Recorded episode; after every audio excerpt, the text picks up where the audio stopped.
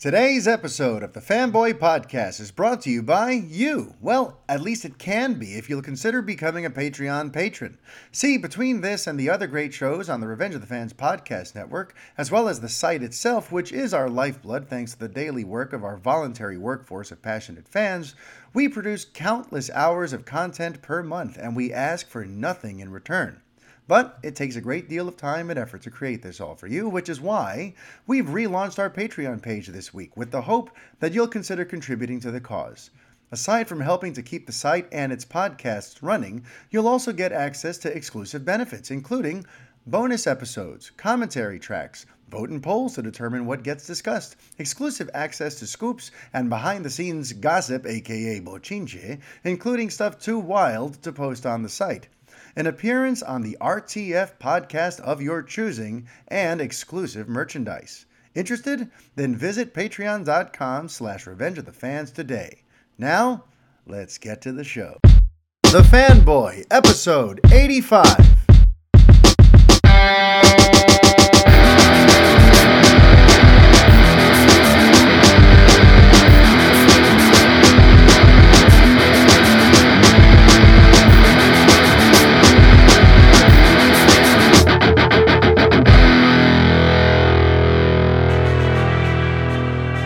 Hi everybody, Mario Francisco Robles, MFR here with you, and this is the 85th edition of the Fanboy Podcast. How's everybody doing out there? I'm going to go ahead and hit the ground running today because there's a lot to discuss, so I'm going to save any sort of housekeeping, anything else for later on in the show because for now we got some big things to cover. Folks, I don't know if you realized exactly how seismic of a week us fans of DC on film have just had, but just in case it's evaded you, just in case you've been too busy, just in case you're not a nerd like me who has so much time to obsess and just, you know, get way too invested in all of this stuff, but I'm going to go ahead and sort of illuminate for you what might have flown under your radar. Okay? Because this week brought closure to a story I've been tracking for 2 years, and there's also closure on other aspects of what's gone on from DC prior to this week, as we got a good look at what DC is going to look like after this week. So the first and most notable thing is the departure of Ben Affleck as Batman. He basically confirmed it earlier this week. If you missed it, Deadline reported exclusively that the film was going to have a June 25th, 2021 release date. That's the Matt Reeves film, The Batman. And they also said that Ben Affleck is going to be passing the torch, that he's not, you know, he's no longer going to be Batman, and that there's going to be a new Bruce Wayne for a new generation. And again, that could have just been another one of these things that, because it's been claimed many times before, but now is when Deadline put it in very sort of black and white terms. And then, just in case you had any doubts about the validity of that claim, Ben Affleck himself, within an hour or two, retweeted that exact article with the headline that says that Ben Affleck is passing the torch and moving on. He retweeted that and said, "I can't wait to see Matt Reeves' vision, The Batman in 2021, or something like that. Basically endorsing this article that says he's out. So he's turning the page, he's moved on, and with that comes the end of 2 years of bat and mouse, of will he or won't he. And look, no one can really claim credit for that scoop, because it's hardly even a scoop anymore. At this point, it was an open secret for so long that at this point, no one can really go and say, that was my story. But for me personally, as a reporter who's been tracking this for over 2 years, I remember when it was controversial to suggest he might leave. You know, I remember the exact moment where something just for me, like, something's up here. He's on his way out because this is insanity. And it was when I wrote this piece for Latino Review called, The Batman Bombshell, Ben Affleck May Exit, or something like that. And the reason I'd written it was because there had been a pattern now for over a year at this point of The studio putting out one narrative about the next Batman movie and Ben Affleck sort of contradicting it. And I'm not here to relitigate all that. It's all written and documented on the site. You can go check it out. I've reposted some older articles. They're easy to find. So I'm not going to go through that little breakdown again. But I do fondly recall being on my original podcast with Kelvin Chavez and Joseph Jammer Medina at Latino Review. The original show I was ever a part of was the Lost Fanboys podcast. And on that show, I remember I would speak with some frequency about all of the strange inconsistencies about this Batman movie. The way the studio says one thing, Affleck says another. And for me, that hit its zenith at the beginning of 2017. And that's when, for me, you know, something was up. Something I just knew. I'm on the trail of something here, and no one else seems to be picking up the little clues. So for me, the pivotal moment was when, at the very end of 2016 and early 2017, you had actors Joe Manganiello and Jeremy Irons saying in public interviews that the Batman should be filming shortly, with Manganiello even saying April. And then Ben Affleck gives an interview to The Guardian, and he said, and I quote, I want to read the quote for you because I was just like, what? He said, okay, he was asked about, are you going to direct the Batman? And he said, that's the idea, but it's not a set thing and there's no script. If it doesn't come together in a way I think is really great, I'm not going to do it. He said that in January of 2017 with the film about to start filming, in theory, just 4 months later. That's when, to me, without needing any inside sources, without needing anything, my own alarm went off. And I said, this is unprecedented. The amount of times that he's gone out and flat out contradicted what other people associated with the production have had to say about this movie is just... It's unseen, it's unheard of, it's unprecedented, and this tells me that he's unhappy, he's not enjoying this process, and he's looking to create a backdoor from which he can escape, you know, so, and I guess the reason it was more rewarding for me was, I guess, you know, it came from just my own hunches, it came from me reading the signs and sort of having an encyclopedic memory of all the different things that have been said about Batman, perhaps because I'm a little too obsessive about these things. But, you know, me kind of following the bread trail, the breadcrumb trail, led me to this conclusion that Affleck seems to be on his way out. And then as the months wore on, then that started getting backed up by actual insider information. Because if you recall, shortly after January, I got let go from Latino Review.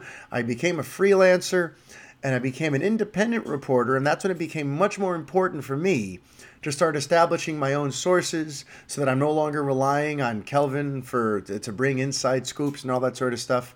And as I started to reach out to more and more people and building my own network of little birds at the studio, that's when I found out that my hunch was accurate. So it's been quite a journey trying to get some closure on this story, to get something definitive on the record like this, because, you know, I've gotten a lot of hate thrown my way. I've gotten a lot of accusations. There's lots of people out there who hate me because of either my claims that Affleck is heading out. I had people who hated me back when I warned you all that Justice League was getting overhauled and remade.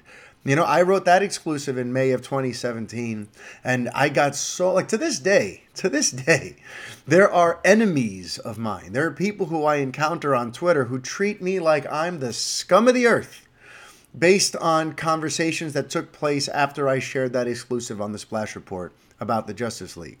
And while the Justice League story got confirmed pretty quickly, because I wrote that story in May, and then people saw for themselves in November, only 6 months later, they got to see that I was right about what happened to that movie, because I did report on it before they even announced that Snyder had left, before anyone was talking about the fact that Justice League was not going to be the movie you think it is.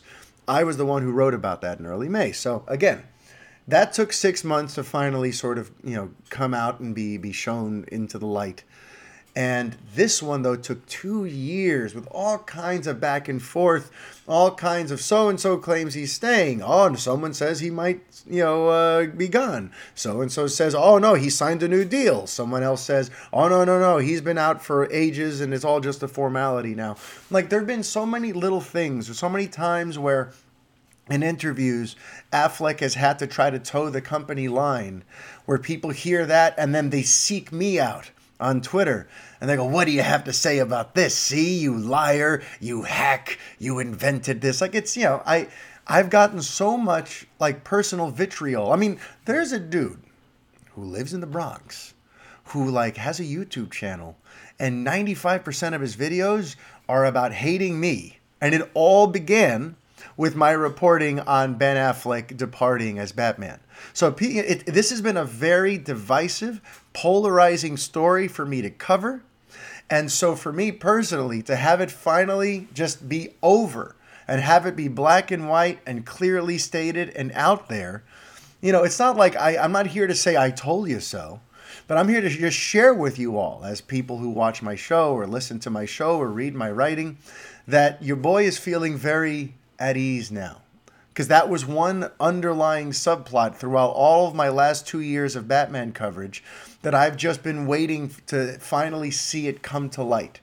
And there was even that one little interesting bit last year about how there was that possibility he could come back, right? The one that I shared with you also about how there had been a little bit of thought put into the idea of him bookending the Matt Reeves movie with, him being present-day Batman and the bulk of that film taking place in the past as flashbacks with a younger guy playing a younger version of him until ultimately that idea, didn't come to pass because Reeves was not a fan of it. So there's been it's been a roller coaster ride. There have been times where it's like, maybe he will come back. So I'm just so relieved now to have all of this behind me and behind us, because now we can start focusing on the next Batman movie. And now we can start really turning the page and moving on. And the rest of you can join those of us who accepted long ago that the old regime is really kind of getting phased out to a degree. And, on this subject of moving on and turning the page and beginning a new chapter, Ben Affleck wasn't the only one who sort of bowed out of the DC, rumor mill, the DC sort of world this week. Zack Snyder, it was revealed on Tuesday that, he's going to be directing Army of the Dead for Netflix, which in a way to me makes it feel like we're finally ready to move on from Justice League and all the drama that surrounded it because, now his focus will be on creating an epic zombie movie, which, by the way, I'm very excited for because Dawn of the Dead is my favorite of Snyder's films, and him revisiting that, that genre is very exciting for me. And those of you who follow the show know I love me some horror movies. So getting to see like a Snyder horror film back in that sort of mode is very, very exciting for me. But again, now that he's announced his next project and now that he's going to move into production on that, you've got to imagine there's going to be a whole lot less of the teasing of old Justice League stuff on his Vero. There's going to be a lot less of this whole let's keep looking back at what might have been and much more on here's the epic stuff I have coming on the way. So Snyder basically kind of bowed out of everything on Tuesday in announcing Army of the Dead. And you've got to think that, that he's done for now. And then the next day, we get the announcement about the Batman's release date. We get the announcement about Ben Affleck leaving. We get clarity on what's going on with Suicide Squad. That basically James Gunn's film, first of all, it's now more or less been confirmed that he's directing, which was always going to be the case. I mean, I heard about this months ago. For me, it was always just a foregone conclusion that he was never just going to be there to write the script. The whole idea was, if we like your script and you enjoy working on this, then it's yours to direct as well. They didn't hire him just to be a writer. So to me, that was a foregone conclusion. But in terms of what we learned about the film itself, that it's not going to be called Suicide Squad 2 because it's going to be less a continuation of what we saw in the David Ayer film, but rather sort of a relaunch, not a reboot, But it's going to be a relaunch with a mostly new cast, as they put it. So that right there is another indication of where we're heading. That, you know, we're moving into a whole new phase of the DCEU, if you still want to call it that. That basically DCEU version 1.0 is pretty much in the past now, and now we're moving full on into DCEU 2.0, and we learned all that within a matter of about 24 hours between Tuesday night and Wednesday night. So that is a real, that's a blockbuster. And while I'm sad to see some of the older stuff go, I'm excited for how the next wave of DC films is starting, because it looks like we're actually going to get that filmmaker-driven franchise that we've heard so much about since Justice League came out, and that so many of us claim to want. Let's look at it. Aquaman was a total James Wan thing. Yes, he took advice from different places and he worked off certain scripts and whatever, but that was his baby. There's no reports that the studio came in and made any demands that he had to stick to. Aquaman is a James Wan joint.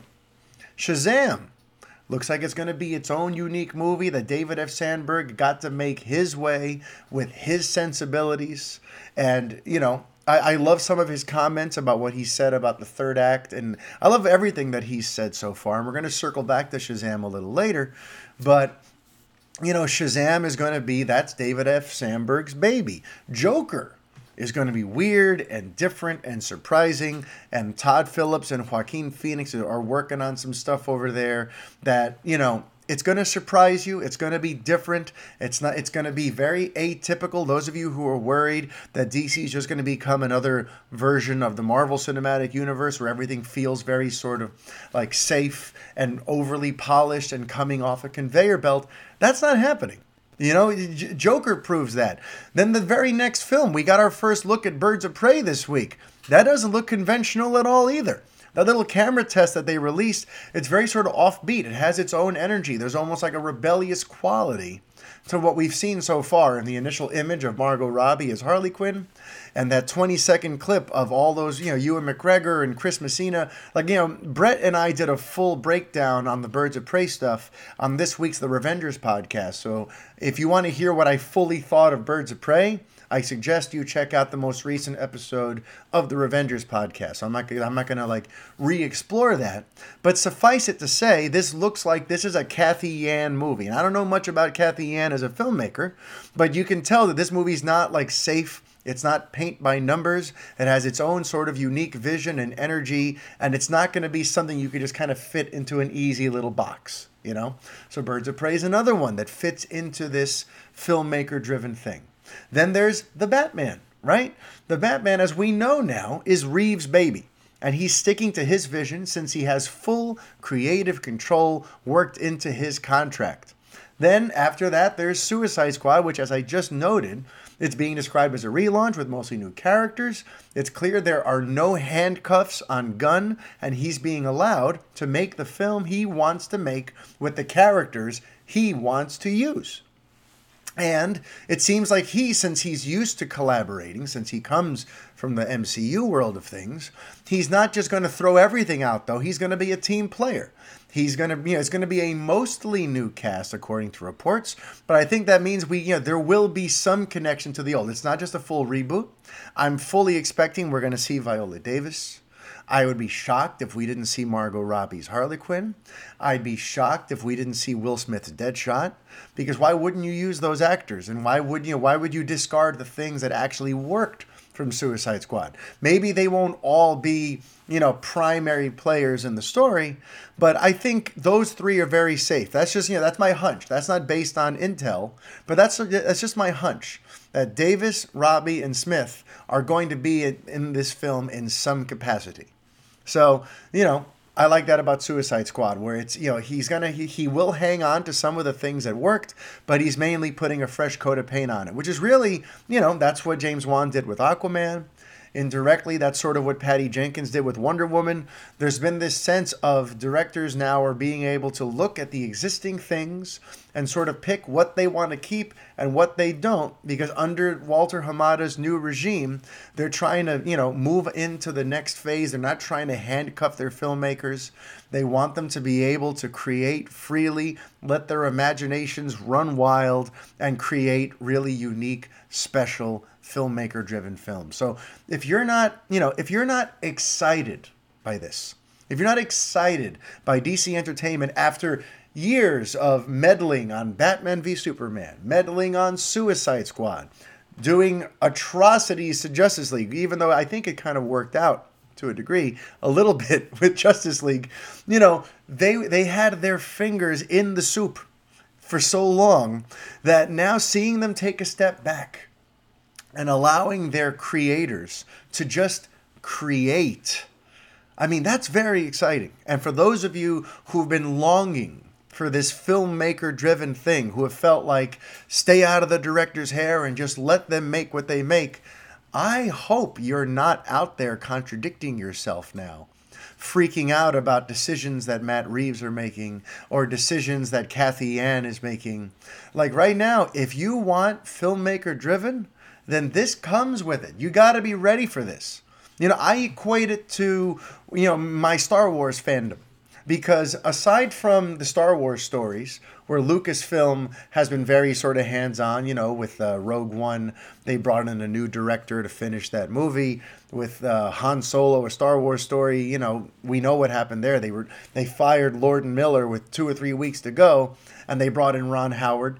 You know, so aside from those, though, when it comes to the episodes, episodes 7 and 8, they were very filmmaker-driven with those films. You know, Episode 7 was very much a J.J. Abrams movie. Episode 8 was very much a Rian Johnson movie. And what happened with me? I loved Episode 7, and Episode 8 I didn't care for one bit.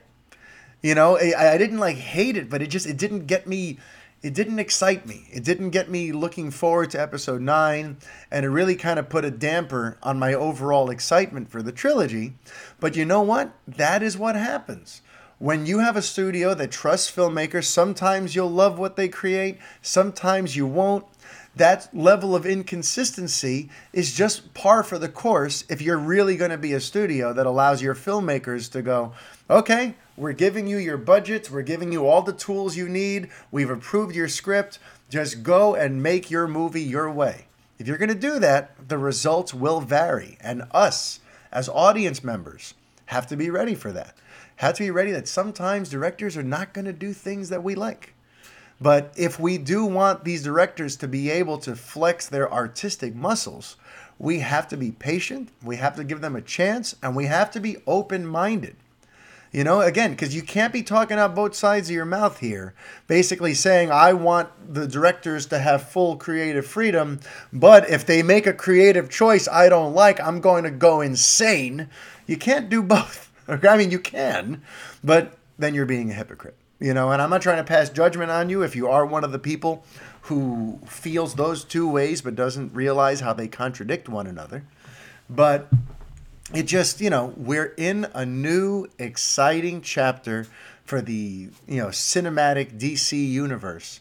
And I hope you guys are ready to go for the ride, because there's some really exciting stuff coming.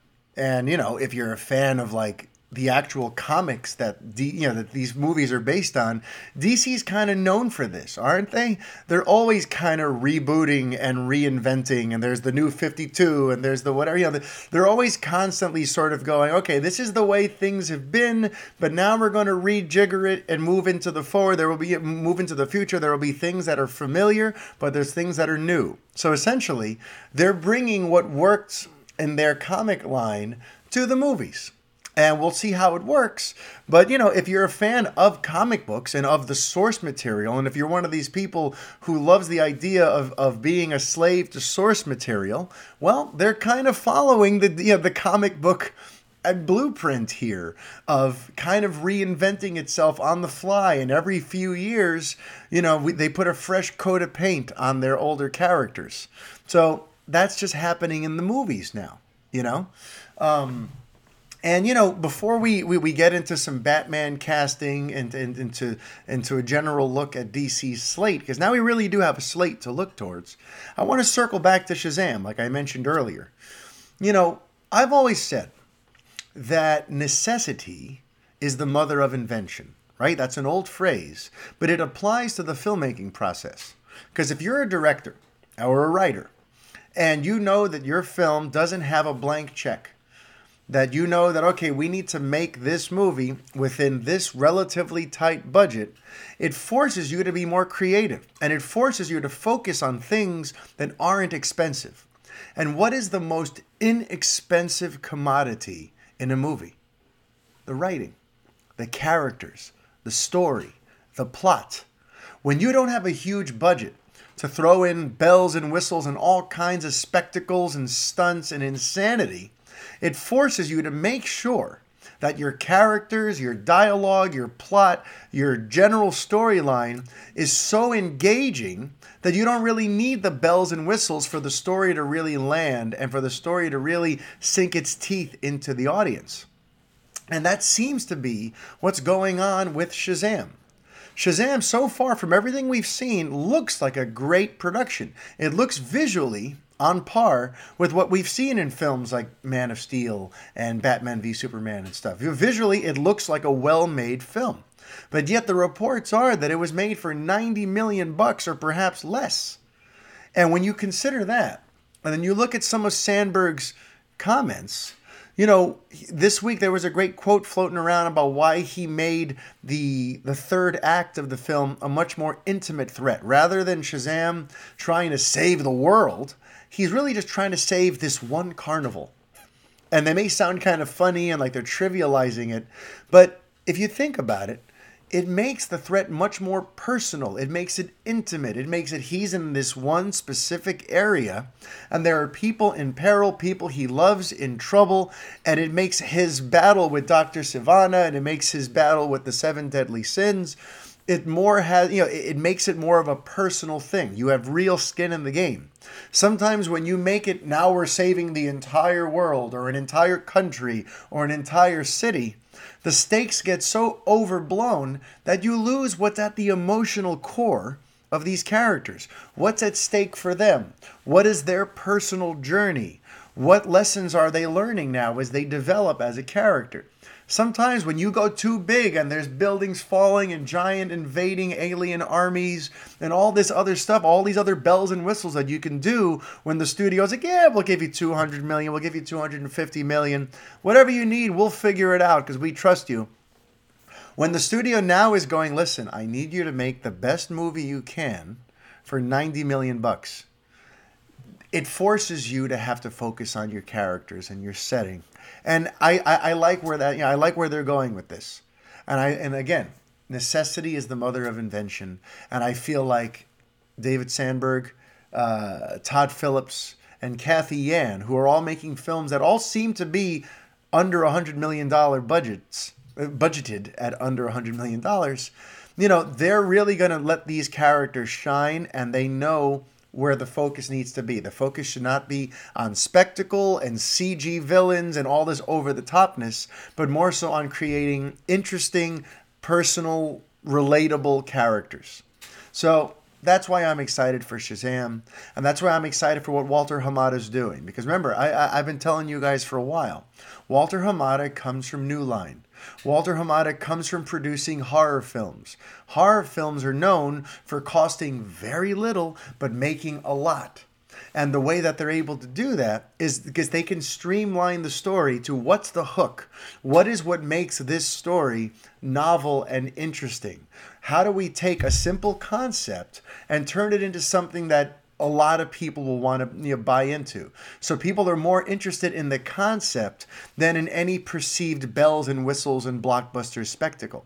That's what the horror niche has done so well. That's why you get movies that cost $5 million and open to $65 million. That's where you do that, because it's more about the concept, the characters, the hook.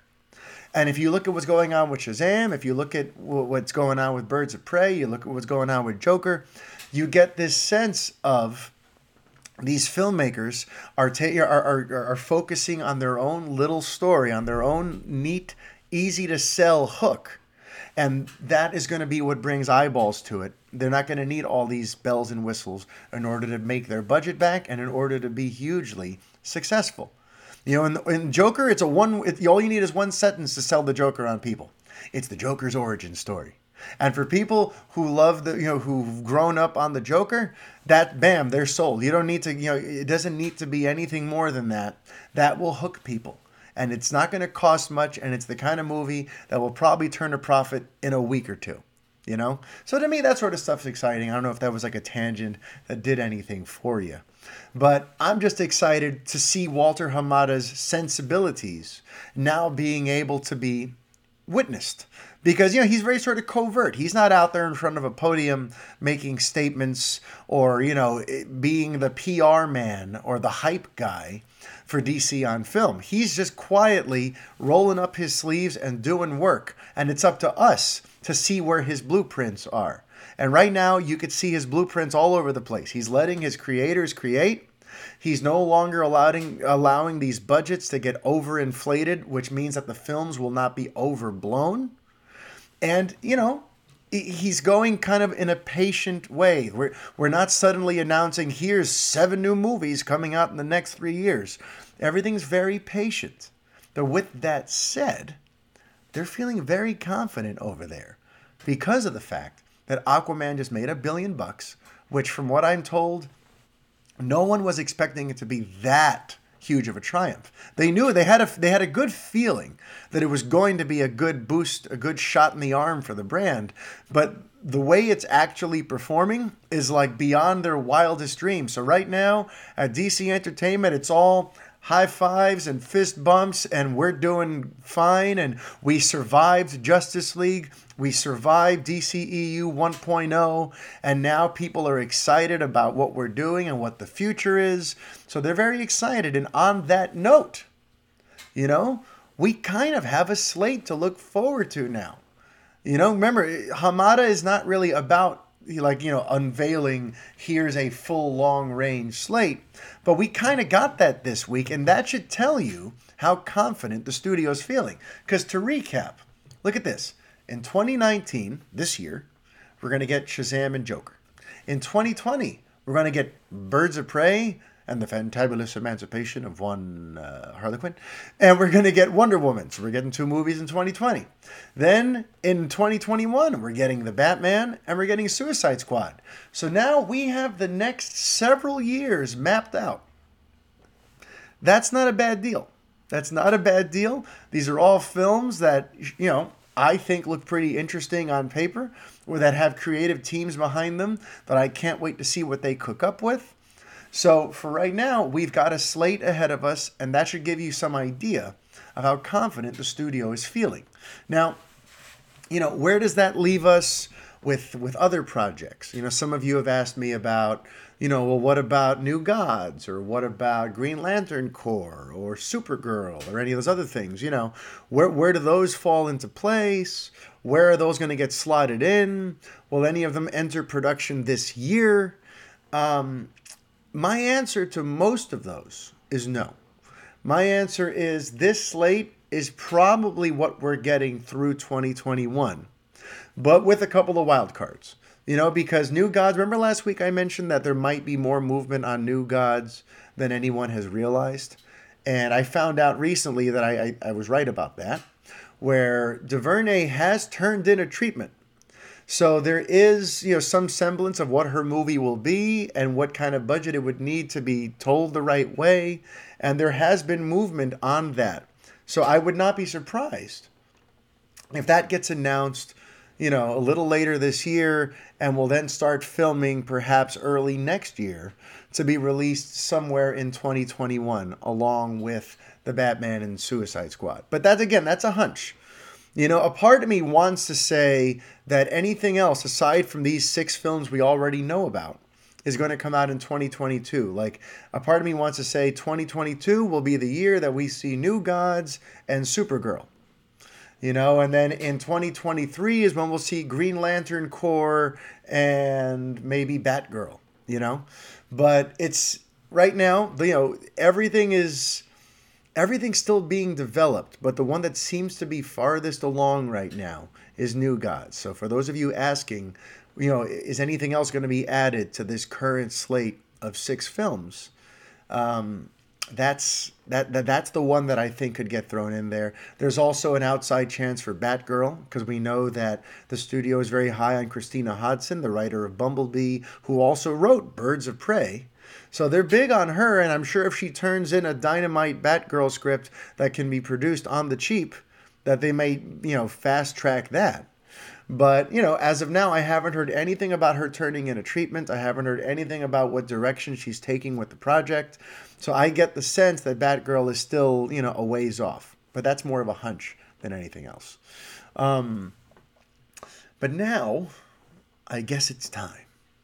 I guess it's time to get into the real meat and potatoes of what a lot of you want to discuss today, which is the actors who are floating around through back channels who are supposedly up for Matt Reeves, the Batman. So I've got a list of names to share with you. Some you've heard before, some you haven't, but I've got a way that I've broken them down, and I'm going to stick with that way because it's an easy way to sort of break it down for you. Let me count the names. I'm going to do it right here with you on the air, because why not? I don't feel like hitting pause. So I have a list here that's 1, 2, 3, 4, 5, 6, 7, 8, 9, 10, 11, 12 names. I thought it was 10. So it's 12 names, and I would say it's like 10 of them are one particular type. One of them is kind of bridging the gap, kind of like closer to how we might picture a Batman. And then one of them is, you know, right out of the, it came right out of the mold for how you would anticipate Batman to look, especially in his early 30s. So let's talk about this, shall we? So going back to some of my earliest reporting on the Matt Reeves Batman film, one sort of recurring theme that I've noticed is that he doesn't really care about height or overall body structure or stature. You know, because we have Ben Affleck, who I think is like 6'2", 6'3", big, broad-shouldered guy, has chiseled from rock, especially in BVS. And meanwhile, he's looking at guys like Jake Gyllenhaal, who I love, by the way. But, you know, but he's like a smaller framed guy, you know, and he can bulk up. But in general, he's not, you don't think of Jake Gyllenhaal as like this big, you know, powerful action powerhouse, right? Then another name that came up was Jack Houston, was another one where, you know, he's a guy who's shorter in stature and in overall build. And again, it kind of paints this picture of Matt Reeves not really, you know, he doesn't care if it's a big dude or not. He's more concerned about the acting and, you know, just making sure that this guy fits into his story. But there is like a recurring sort of theme here. So some of these names I'm going to share with you. You know, this is what other writers are talking about, other fellows, because you guys don't even know. In the DMs on Twitter, we all have our own little sidebar conversations. You know, there are these big group chats where several members from several sites all speak every day, and we compare notes and we hear, what did you hear? And what did you hear? And oh, that verifies, oh, where did you hear this from? And we cross-reference each other sometimes. And sometimes we even help each other out. You know, I've had sites give me some information to share, and I've given sites information they can share. And the other, so there's a lot of information sharing that happens behind the scenes that I'm not sure you guys know about. And these lists, you know, these names I'm about to share with you are a combination of things I've heard from sources and things I've heard from journalists that are, you know, that have their own connections. And remember, like I said last week, I'm not going to be writing scoops on the site for this sort of stuff anymore, because to me, I really don't want to contribute to the noise too much. I don't want to, you know, I don't need to know all 117 people who are up for a role. But for the sake of, you know, Ben Affleck just left, and everyone wants to know who the next Ben Affleck, you know, the next Batman actor is, I'm just going to share with you guys here in a strictly sort of rumor capacity the names I've been hearing, And then I'm going to share with you the one that no one's really talking about, that I personally am most excited for, because I have someone saying that this person's a possibility. Aha, a teaser. So the names that I'm hearing are Ansel Elgort from Baby Driver, Dylan O'Brien, Logan Lerman, Jack O'Connell, Richard Madden, Kit Harington, Nicholas Hoult. Noah Centineo keeps coming up. And to me, those qualify as the ones who are all sort of that Jack O'Connell type. That's how I kind of put them all in that category. These kind of like little, skinny, serious actor guys who are, don't necessarily have this big physical presence, but can probably act their asses off in the right scenario. But, you know, so that's one category, and there are a lot of those names floating around, and they're all around that same, you know, physical type. So no matter which one of them, if one of them gets it, you kind of get you get the same general physical sense for what Matt Reeves has in mind for his Batman. You know what I mean? That he doesn't mind a guy who's like 5'8", 5'9", 5'10", and kind of smaller in stature, as long as they can act and they can bring his story to life. One of the other names floating around that to me is the one that sort of bridges the gap between these, you know, these Jack O'Connell types and what I consider the prototypical Batman look is Aaron Taylor Johnson.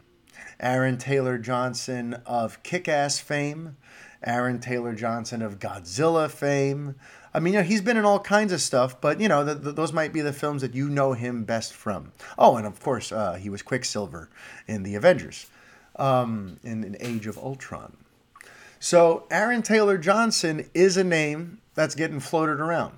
So that's an interesting one. And again, all these names come from a hive of what reporters are talking about based on things they've heard from their sources. So I can't really vouch for any of those, but the mere fact that I can vouch on my end for the fact that he wanted Gyllenhaal and Houston and O'Connell and Centineo, it tells me that this list that's floating around internally, there must be something to it. So that's why I feel comfortable sharing those names that I got from other reporters and based on their sourcing, because some of it also lines up with my sourcing, you know, O'Connell, Harington, Centineo, you know, I've shared those with you. So I know that these guys are not on crack, but there's one name that none of my writer colleagues and none of their sources have shared with them that I've heard from someone who I trust,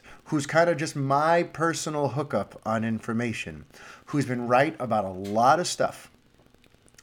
And it's supposedly who the studio wants, okay? Because if you recall, yesterday over on the Twitter, Justin Kroll of Variety shared this idea that the studio wants a familiar face.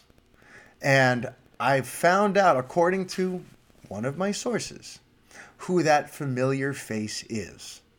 Are you ready, folks? The familiar face is none other than Army Hammer.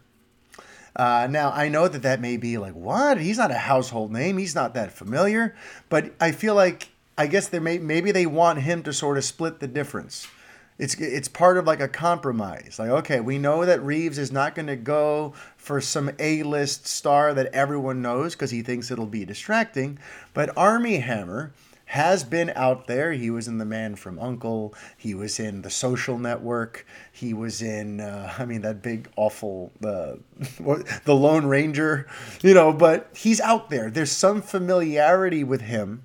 And he does kind of fit that look that you think of from the comics for Batman. At least that's what I think. So apparently, according to one of my sources, that is the studio's top choice. And now it's a matter of them having these conversations with Matt Reeves and deciding if they can make a deal, if they can reach that compromise, or if he is in fact dead set on one of these O'Connell type guys. So there you go, folks. Those are some of the names I've heard. You know, just to recap: Ansel Elgort from Baby Driver, Dylan O'Brien, Logan Lerman, Jack O'Connell, Richard Madden, Kit Harington, Nicholas Hoult, Noah Centineo, Aaron Taylor Johnson. Oh, and also Taron Egerton, who fits into that Jack O'Connell sort of vein as well. And then, you know, what I'm adding into the mix is that Armie Hammer's name is actually in the conversation. And that's exciting for me because while he's been on a lot of fan casts, and I've been talking about him for over a year, I've never had someone on the inside tell me that he's being looked at. Everyone that I've heard from someone on the inside has been your Jack O'Connell, Kit Harington type of deal. Yesterday was the first time I ever heard someone say that he knows 6 different people involved at Warner Brothers and DC Entertainment who say that Armie Hammer is heavily in the mix. And that, to me, is where I'm going to put a lot of my hope. Because, listen, you know, like I said earlier, I have to trust Matt Reeves. If I want a filmmaker-driven universe, I have to assume that whoever he casts is going to fit his vision to a T and bring his Batman to life and in his mind be the definitive Batman for a whole new generation. So I have to trust him. But with that said, none of those other names really do anything for me. Listen, I love Ansel Elgort. Baby Driver is one of my favorite movies of the last 10 years. I think he's great.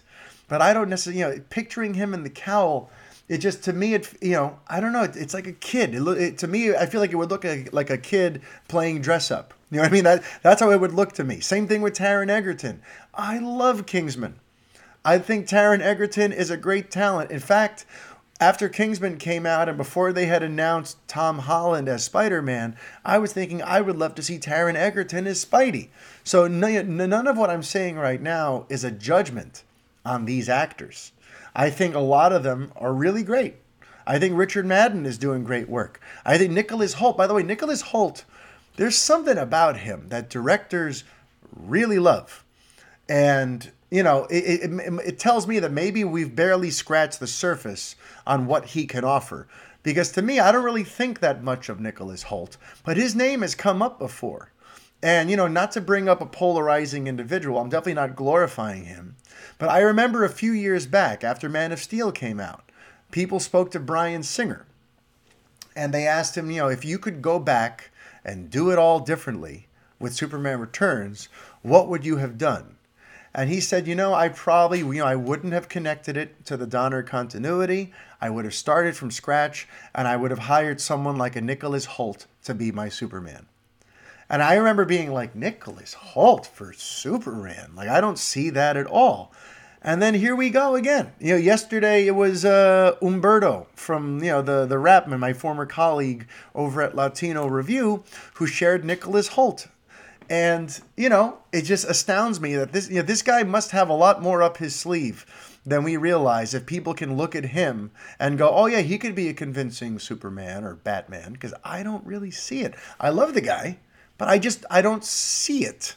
But it's just interesting to me to have Holt's name come up now as both members of the world's finest. You know, Singer would have used him for Superman, and according to Umberto Gonzalez, he's in the conversation to be the Batman. So if you're a fan of Nicholas Hoult, you know, apparently you're not alone because the industry likes him. So there you go, folks. Those are the latest casting rumors. I'm not going to be writing any stuff about this on the site because, like I said last week, I don't really, you know, I don't want to get too lost in the noise out there. And for me, it's more, you know, I'd rather just share this with you guys casually as just, you know, this is just some water cooler talk between us, you know, because listen, these are just rumors. And sometimes rumors pan out, sometimes they don't. Yes, I've had many that have come true, but I've also had some that didn't. And it's really interesting, too, because it's so hard to report on this stuff. It really is. Things change so much. And there's stuff where, like, you know, when I think back on rumors of mine that didn't pan out, you know, the thing that happened last year with Aquaman, with the Aquaman trailer supposedly debuting during WonderCon, you know, the same source who gave me that information which ended up being, it was not that it was bogus, but it didn't pan out and it made me look awful.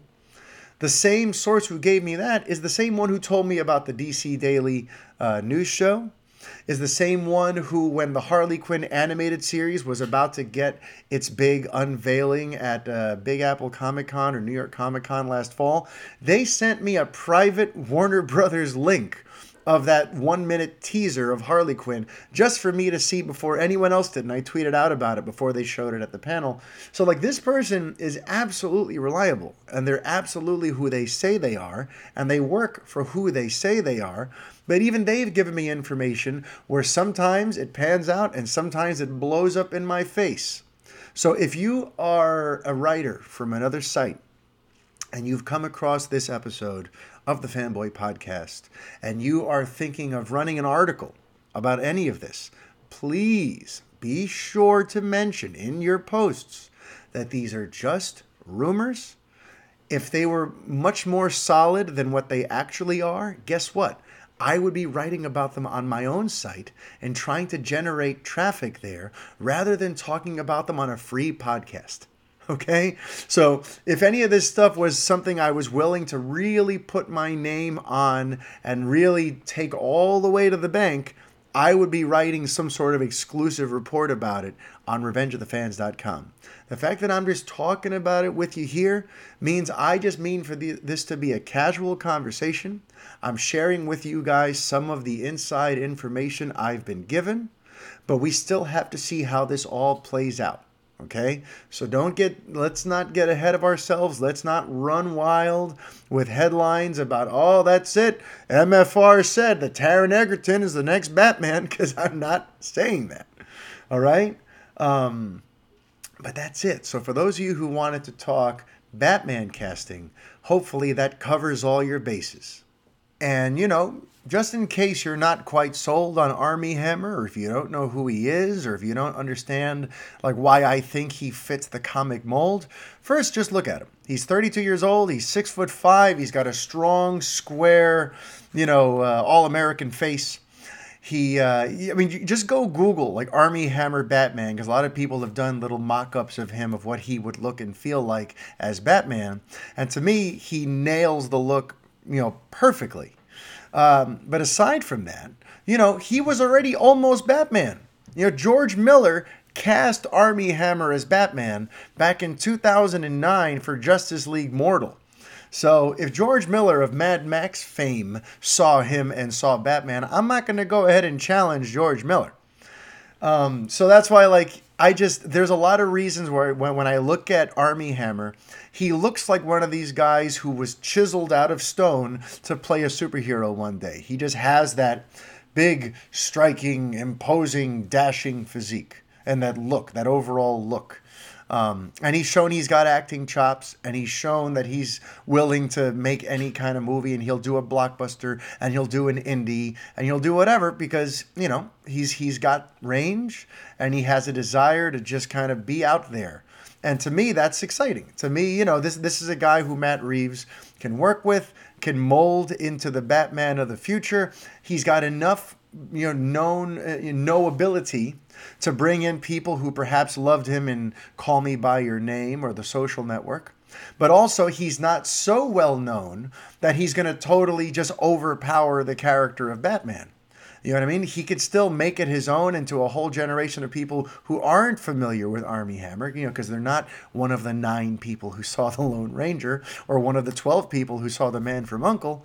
For him, he'll feel fresh. For them, he'll feel fresh. And he'll be able to carve out his own space in their mind as the new Batman. I consider him at a level of fame comparable to when Henry Cavill got Superman, where, Henry Cavill had done some TV work, and he'd showed up in The Count of Monte Cristo, and he'd been in the Tudors, and he'd been on that one, The Immortals. So some people knew him, so he had some knowability. He was somewhat of a familiar face, but he wasn't so famous that you couldn't instantly picture him as Superman when he finally put on the suit. So I consider Army Hammer in that same sort of level. So here's hoping that the studio and Reeves actually come together and reach that compromise and decide that Hammer has the acting chops to succeed with Reeves' script, but also has the overall look that the studio wants for their Batman. But we'll see. Like I said, Reeves has full creative control. Ultimately, it is his decision, not the studio's. So just because Hammer is the studio's top choice doesn't mean that Reeves is even going to give it that much of a second thought. So that is just the sad but true element here. And again, it's part of the perils, the pros and the cons of a filmmaker-driven universe like this. And by the way, one of my other sort of backdoor reasons for wanting Army Hammer is that visually he creates a symmetry from what we've seen already of Batman. He could conceivably be a younger version of Ben Affleck's Batman. And listen, that may not even be important anymore, right? Because they're doing a lot of sort of retconning and a lot of kind of reboot within a sequel type stuff with these movies. But to me, there's still this one overlying weird, I don't know how to describe it, but there's one thing I can't quite wrap my head around, which is the shared universe is still intact. They're not going to focus on it, and it's going to be years before we see any other team-up stuff, as Toby Emmerich has said, and last week David Sandberg said, yes, other heroes are out there, but this story is just about Shazam.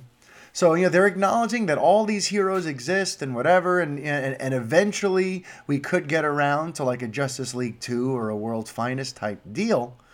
But to me, the thing that I can't wrap my head around is, okay, so Jason Momoa is Aquaman, and he's going to be here conceivably for a while. This movie just made $1 billion. We're going to see a lot of Jason Momoa as Arthur Curry in the years to come. Then you got Gal Gadot, who has Wonder Woman 1984, and in general, that she's not done with Wonder Woman yet. We're going to see more of Diana because Warner Brothers would be a fool to not incorporate her in more things. You already got Patty Jenkins talking about Wonder Woman 3. These franchises, esto sigue de largo. My New Yorican fans will understand that. We've got time. This is not ending anytime soon with people like Jason Momoa, with people like Gal Gadot still in the mix. So if we do get to that Justice League 2 one day, even if it's 5, 6, 7 years from now, it's going to be really weird if you have these people who are holdovers from the first wave of the DCEU with Momoa and Gadot, now suddenly sharing scenes with a Batman who looks and feels nothing like the Ben Affleck Batman. So that's why, to me, I want them to do the Hammer thing, because I think he would create some visual symmetry that a lot of these other actors wouldn't. You could conceivably just try to say, listen, we recast him, but this is still, the Batfleck Batman with Hammer under the cowl. I think he could fully nail the Batfleck feel, but just be a younger version of it, and then maybe age him up for the next Justice League, put a little gray on the temples, whatever, and I think people will buy that.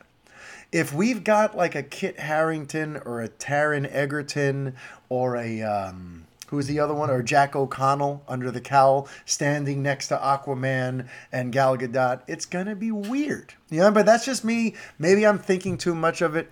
Maybe by the time we do finally get to another Justice League, the entire landscape is different, and I'm worrying about nothing. But that is another one of my covert reasons for championing Hammer, which is that to me, he could very convincingly be the Batfleck version of Batman. And that's just, that's my story, and I'm sticking to it. And that's why my second choice is Aaron Taylor Johnson. I was actually really surprised when his name popped up, and the fact that he seems to be, there are whispers about his name in conjunction with Batman. Because, I didn't love him in Godzilla, but I thought he was pretty great in Kick-Ass. And I've heard great things in general about some of his other, I think he was in Nocturnal Animals, and Jonathan Brady, who writes for the site, was telling me that he's a phenomenal talent. And similar to Nicholas Hoult, He says he's an actor that hasn't been given a full-on chance to shine yet. He's been underutilized and misused in some of the franchises he's been a part of. So Jonathan Brady talked up Aaron Taylor Johnson to me, and when I look at him physically, I could see him as a young Batman. I buy it. I could picture him in the cowl. I can see it. And maybe I'm getting too hung up on the visuals. And maybe some of you think I shouldn't be so concerned with how tall or how muscular or how square their jaw is. But, you know, for better or worse, you know, there is a specific look in mind when we think of Batman, especially because say what you will about the way he portrayed him, Ben Affleck as a physical specimen in that cape and cowl, especially during the BVS days, I mean, that was Batman come to life. So if we're going to go from having a depiction of Batman, who basically looks like he walked right out of the Arkham games, and now you're going to give us a Batman that's going to require some sort of leap of faith, you know, it's not going to be an easy pill for all to swallow. That's why earlier on when I was saying to you guys to please be patient and open-minded, that goes to me too. That applies to me because I see Dylan O'Brien and Logan Lerman and Richard Madden and Noah Centineo, and I just wanted to start hitting my head against the wall. So, you know, we're in this together, folks. We're in this together where if any of these names are freaking you out, I'm with you. But we're going to try to just have to take a deep breath and just hope that in Reeves' vision, we shall trust. But yeah, Armie Hammer's my top pick. Aaron Taylor Johnson is my second. And I'm excited to hear that they're both at least in the conversation and that Armie Hammer in general is the studio's top pick to play the new Batman. As far as Reeves and his general vision, there's one word that keeps coming back from different facets of this production, and I find it notable and exciting. And that is the word specific.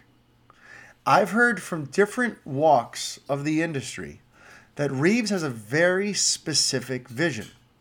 So last week, I heard from someone who works on the design end of things, who says that he and some of his colleagues have heard that he's getting ready to kind of bring all his shot callers together and start talking about design ideas for the new costume, the new Batmobile, all that sort of stuff, and that he has a very specific vision of what he wants everything to look and feel like.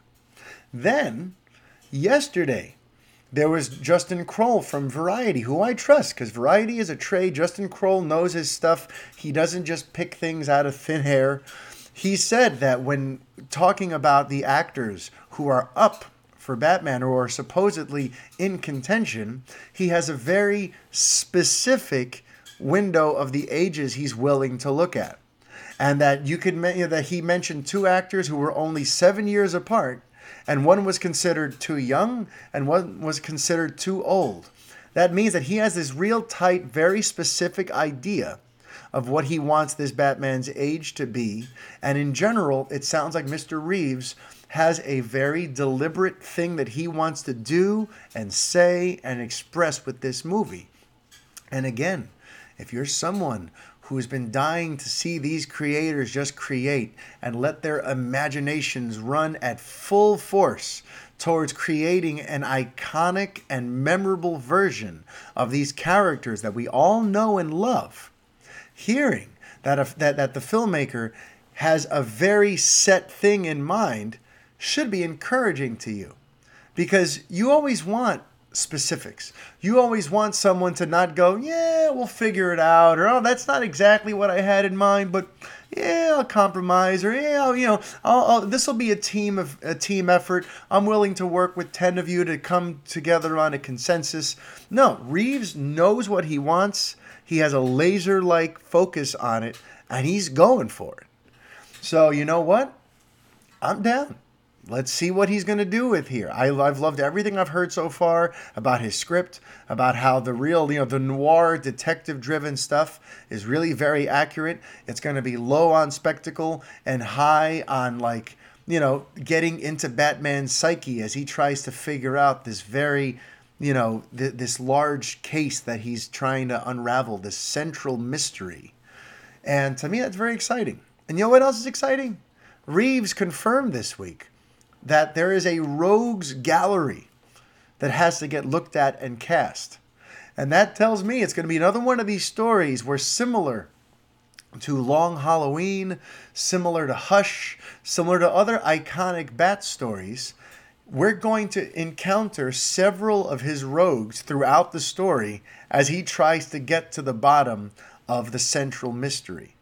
To me, that's really exciting. To me, that's like, wow, that's like my favorite, you know, this is going to hark back to my favorite Batman stories.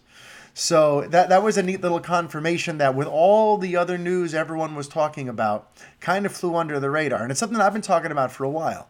Remember last year when the Penguin stuff first started popping up, you know, I wrote exclusively that Penguin will be a villain, but not the villain, because the film was going to include several rogues. And to have him now confirm that feels pretty nice. I'm not going to lie. You know, and I tweeted about this.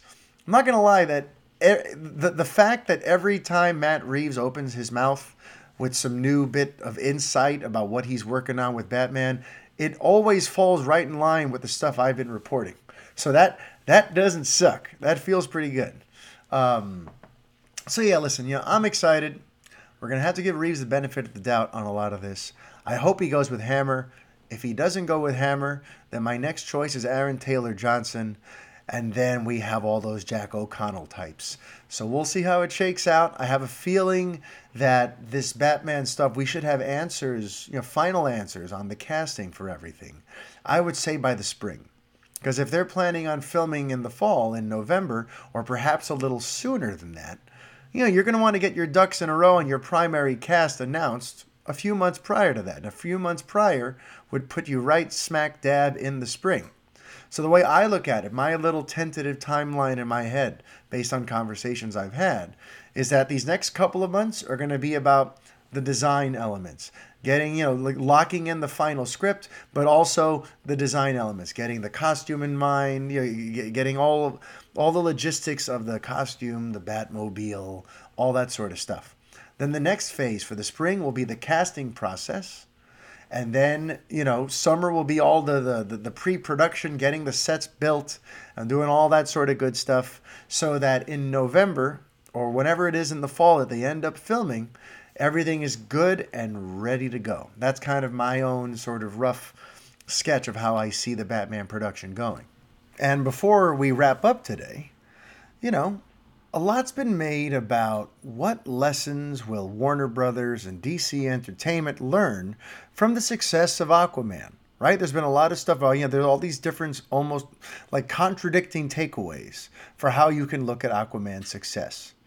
And so there's been a lot of questions on that, and it looks like this week we finally got our answers. You know, the big things that DC Entertainment and Walter Hamada and Toby Emmerich over at Warner Brothers seem to have taken away from Aquaman's success, and the fact that it crossed the $1 billion mark and is the first DC film in ages to do so, and it's the top grossing DC Comics film of all time worldwide. You know, what they seem to have taken away from that is, whew, we did it. We survived the drama of the past, and we're ready to turn the page and look to the future. Remember, I spoke about this a lot all of last year. Everything was preparing for the future, and Aquaman was going to be that turning point where they figured out, okay, did these last couple of really bumpy years we have destroy everything? Are audiences going to give us their goodwill and their faith again?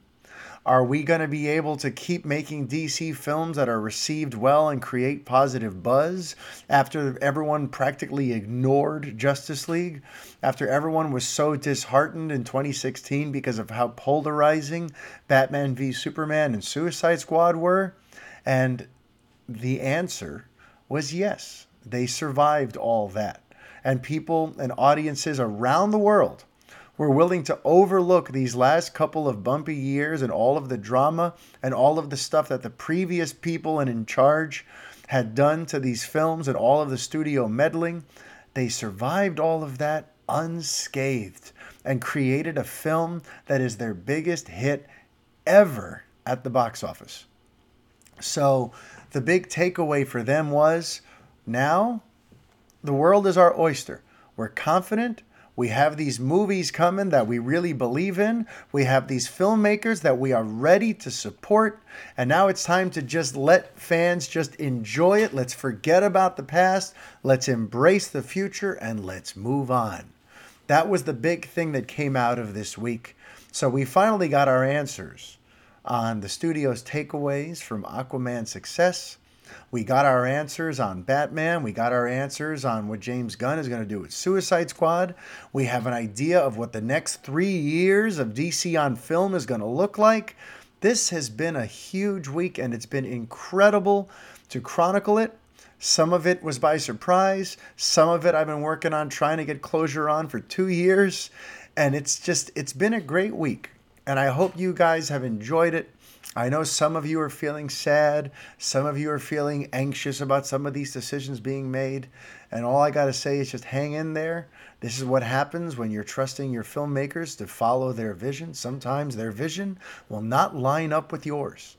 But if you love these characters and you believe, and you truly believe, that you want to see these creators be left alone to just create, then it's time to celebrate and sit back, because there's a lot of great stuff coming on the way. And personally, for me, the Batman on June 25th, that's when the old Batman movies used to come out. They always came out around my birthday. My birthday is June 23rd. So having Batman return to his roots coming out in June, you know, I'm excited for the future, and I hope you are too. And for those of you who've been following my reporting on all this kind of stuff, you know, thanks for all your support. For those of you who are new, who are just finding me for one way or another, you know, hi, welcome aboard. I hope you subscribe. I hope you enjoy the show. If you'll please consider giving the show a nice 5-star review over on Apple Podcasts, I'd really appreciate that, because last week I shared with you we got our first so-so review. There was a gentleman out there who was not so thrilled with some of the things I talk about here on the show, and they left me a sort of, you know, angry review.